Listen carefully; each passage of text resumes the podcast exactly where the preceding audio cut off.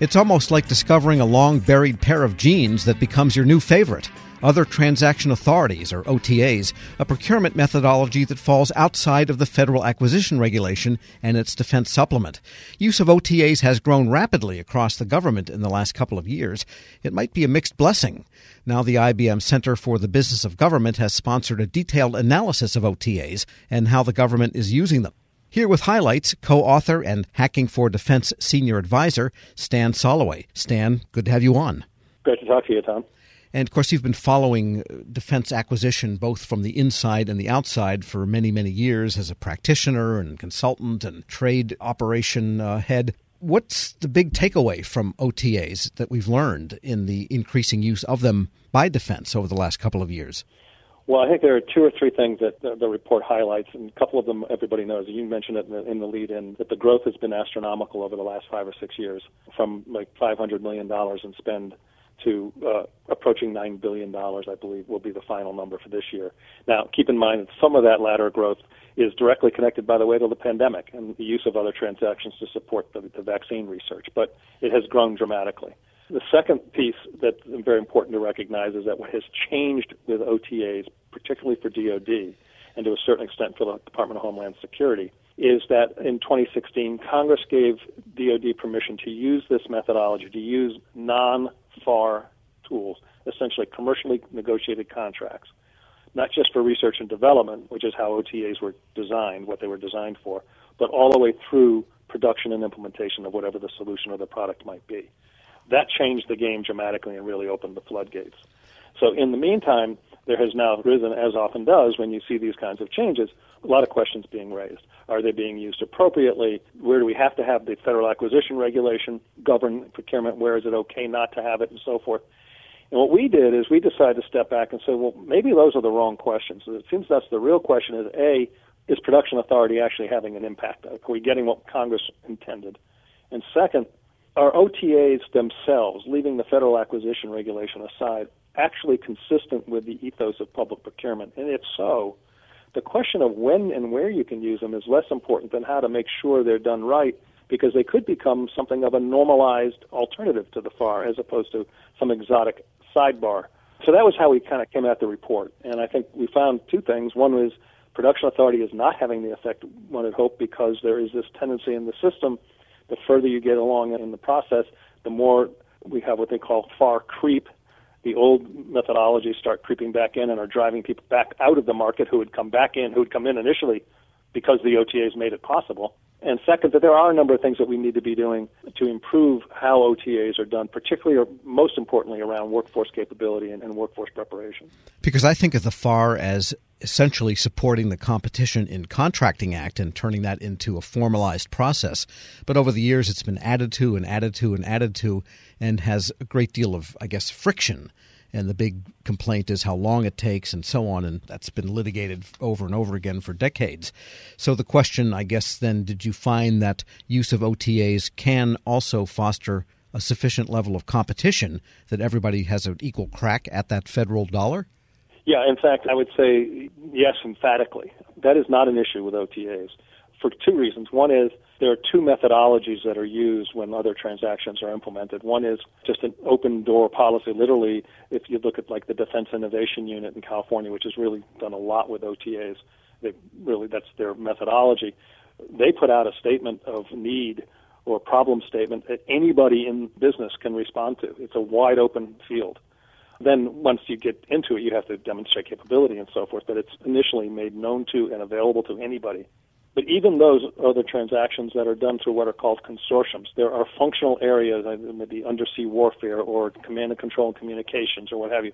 There are different kinds of consortiums that are nonprofits that are set up to sort of manage the process.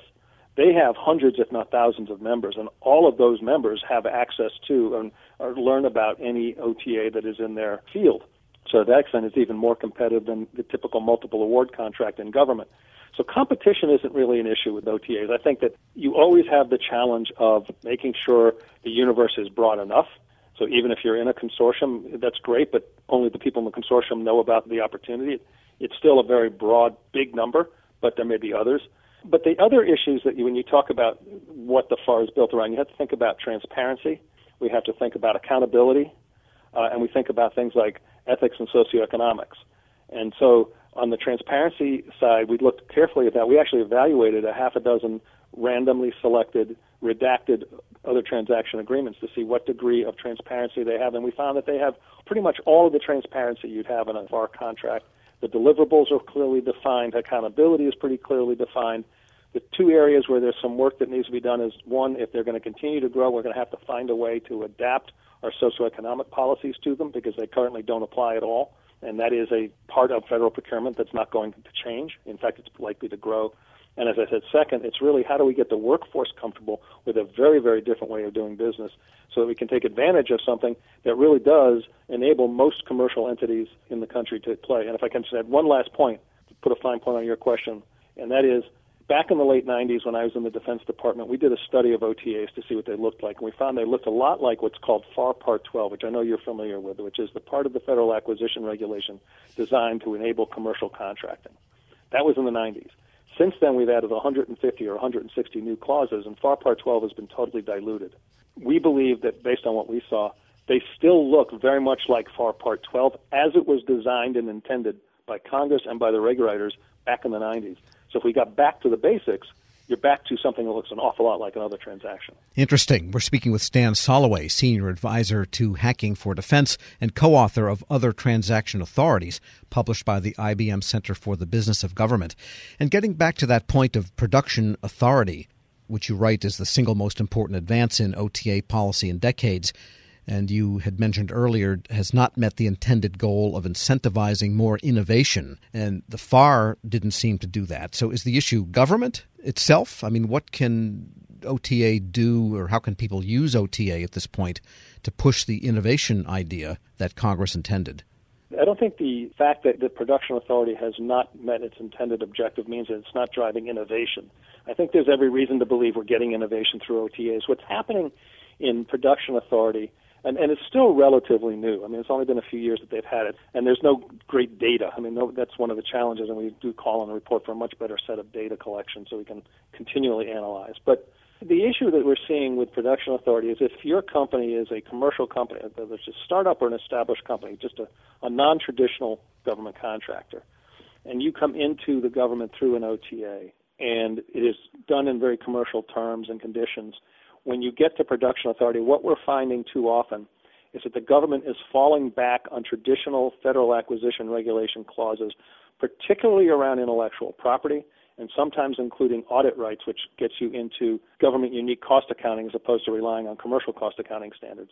And those things tend to drive the companies back out of the market. So we may be getting the innovation that they initially bring in, but you're losing access to the human capital and the technology and, and engineering expertise that drove that initial innovation for the next stage and the stage thereafter and the stage thereafter, if you will.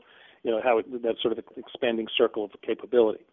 And so what, what often is happening, and this is, as I said, mostly anecdotal, but it was pretty universal with everybody we interviewed for this report, is that they're either selling or licensing their technology to a partner, or they're turning the licensing over to the government for the immediate purpose that it was sold only and walking away. So the challenge with, with production authority is you want to keep the ecosystem moving smoothly. You don't want people coming in with a capability, demonstrating real innovation, and then walking away and not having access to them for the next one. So that's a challenge with production authority. I think we're probably getting a lot of innovation, but we're not scaling it like we could because of this tendency to bring the old FAR clauses back into play. And do you see OTAs and FAR simply existing and rolling along side by side with the FAR procurements bigger in dollar volume than OTAs? Or is there some sort of reckoning coming that maybe it's time to look at the whole thing fresh again as they did in 1958? You know, Tom, I think this is a really great question. And I think it's the core question. We I think we basically concluded in the report that is if we address some of the challenges that we know exist, deal with issues like the FAR creep we call, deal with the workforce challenges, address how we can align the OTAs with some of the other parts of public procurement that are not in them, such as socioeconomic rules and so forth. That you could see OTAs becoming an equal partner almost to the FAR in just another tool in the toolbox in the acquisition ecosystem. And that leads you to the question of Jason Knudsen, my co author, and I started with, which was is the primacy of the FAR being challenged? Or is this really just, as I said earlier, an exotic sidebar that you use in certain circumstances? I think the former is more likely if we address some of these core issues. If we don't address them, it will continue to just be an alternative methodology that has limited use, but it does have real potential. Stan Soloway is senior advisor to Hacking for Defense and co author of Other Transaction Authorities, published by the IBM Center for the Business of Government. Thanks so much for joining me. Great to talk to you, Tom. Thank you. We'll post this interview along with a link to that report at federalnewsnetwork.com slash Federal Drive. Hear the Federal Drive on your authority. Subscribe at Podcast One or wherever you get your shows. Hello, and welcome to the Lessons in Leadership podcast. I am your host, Shane Canfield, CEO of WAEPA. Today, I'm thrilled to be joined by Vice Admiral Cutler Dawson. Cutler has had an incredible career serving our country for 35 years in the Navy, where he attained the rank of Vice Admiral. During his service, he had numerous assignments afloat and ashore, including Commander, Second Fleet, Striking Fleet Atlantic, and in Washington at the Pentagon and on Capitol Hill, where he was the Navy's Chief of Legislative Affairs. Immediately following his retirement from active duty in 2004, he became the president and CEO of Navy Federal Credit Union, the world's largest credit union, where he served for 14 years. Under his leadership, Navy Federal grew from 2 million to 8 million members. Phenomenal. Cutler, welcome and thanks for joining me. Thank you, Shane. You've had a fascinating career across both military and the private sector. Can you tell us a little bit more about your background and your professional journey? Well, I started out at the Naval Academy where I graduated in 1970, and then, as you mentioned, spent 35 years in the Navy um, with uh, six actual actual uh, afloat commands. Uh, the first one was when I was 27 years old. Uh, I didn't know enough to be scared of anything, and it was uh, probably one of the highlights of my career. Um, and then after I retired after 35 years, I went to uh, work at Navy Federal Credit Union as the CEO, where I spent my next 14 years. Um, I'm I'm currently retired and enjoying life, and um, it's been a great run for me. How would you describe your leadership style, and how's that developed over the years? My style has been quite con- consistent. Um, I believe, and I've learned this in the Navy, that you have to go to the deck plates uh, to see what is going on. And you have to learn what your people do and how they do it so you can help them to be better at it and more efficient and more productive. Um, it's um, something that you need to do all the time. Um, I remember I used to tell folks that um, you don't want to retreat to your cabin. And what I mean by that is um, the longer you're in a position, the less you think you have to get out and about. But that should be the opposite. You should get out and about more because people change, situations change, and you've got to figure out a way to get to them and find out what they're doing and where what you can do to help them. Uh, I We'll talk a little bit more about your book, but I read it um, from Sea to the C suite. Fantastic read. You talk about the deck plates in that um, as well. I would encourage everyone to get a copy of this and read some more detail about going to the deck plates. Cutler, who was the most impactful leader in your life and what quality did you admire about them? I had numerous while I was in the Navy, but uh, the quality that, that I enjoyed the most was the leaders that got to know me as an individual and that they cared about me. And i could tell that they cared about me. And they were not only my leaders but they were my mentors. And um, i remember um, one particular one bill schiffer when i had my first assignment at the pentagon um, i would go in to see him with my problem of the day and i knew that he had numerous problems of his own but he would stop and he would focus on me and he would make me feel like i was the most important person in his world um, and I, I tried to do that um, throughout my career. But really, it's about caring for your people. Cutler, in reading your book, there was a quote you used that you used to inspire those people that work for you. And it really got my attention. And it was it was you are the captain of your own ship. I wonder if you can talk a little bit about what that means and how it was useful to you and the leaders you were developing. Uh, absolutely. Um, what I mean by captain of your own ship, when you are the captain of a ship, sometimes you're in the middle of the ocean and you don't have anybody to turn to to make decisions. You don't have anybody to turn to ask, what should I do now? You have to be the captain of that ship. And I, I translated that um, into, let's say, Navy Federal's organization, where I would tell branch managers that I said, You are the captain of the ships of Navy Federal. You're the ones that are facing the, the members or customers, as others call them, every day. And you have to make decisions without a lot of guidance in some cases and without a lot of time. So be the captain of your own ship. Step up, uh, make decisions, uh, do what you think is right, and you never can go wrong. I think that is so important. And you have to give your people a little bit of latitude to take some risk as well, because there is risk for them in doing that and risk to your organization. That's right. And, and I mentioned that I, I took command of my first ship uh, with five years in the Navy, and I was 27 years old.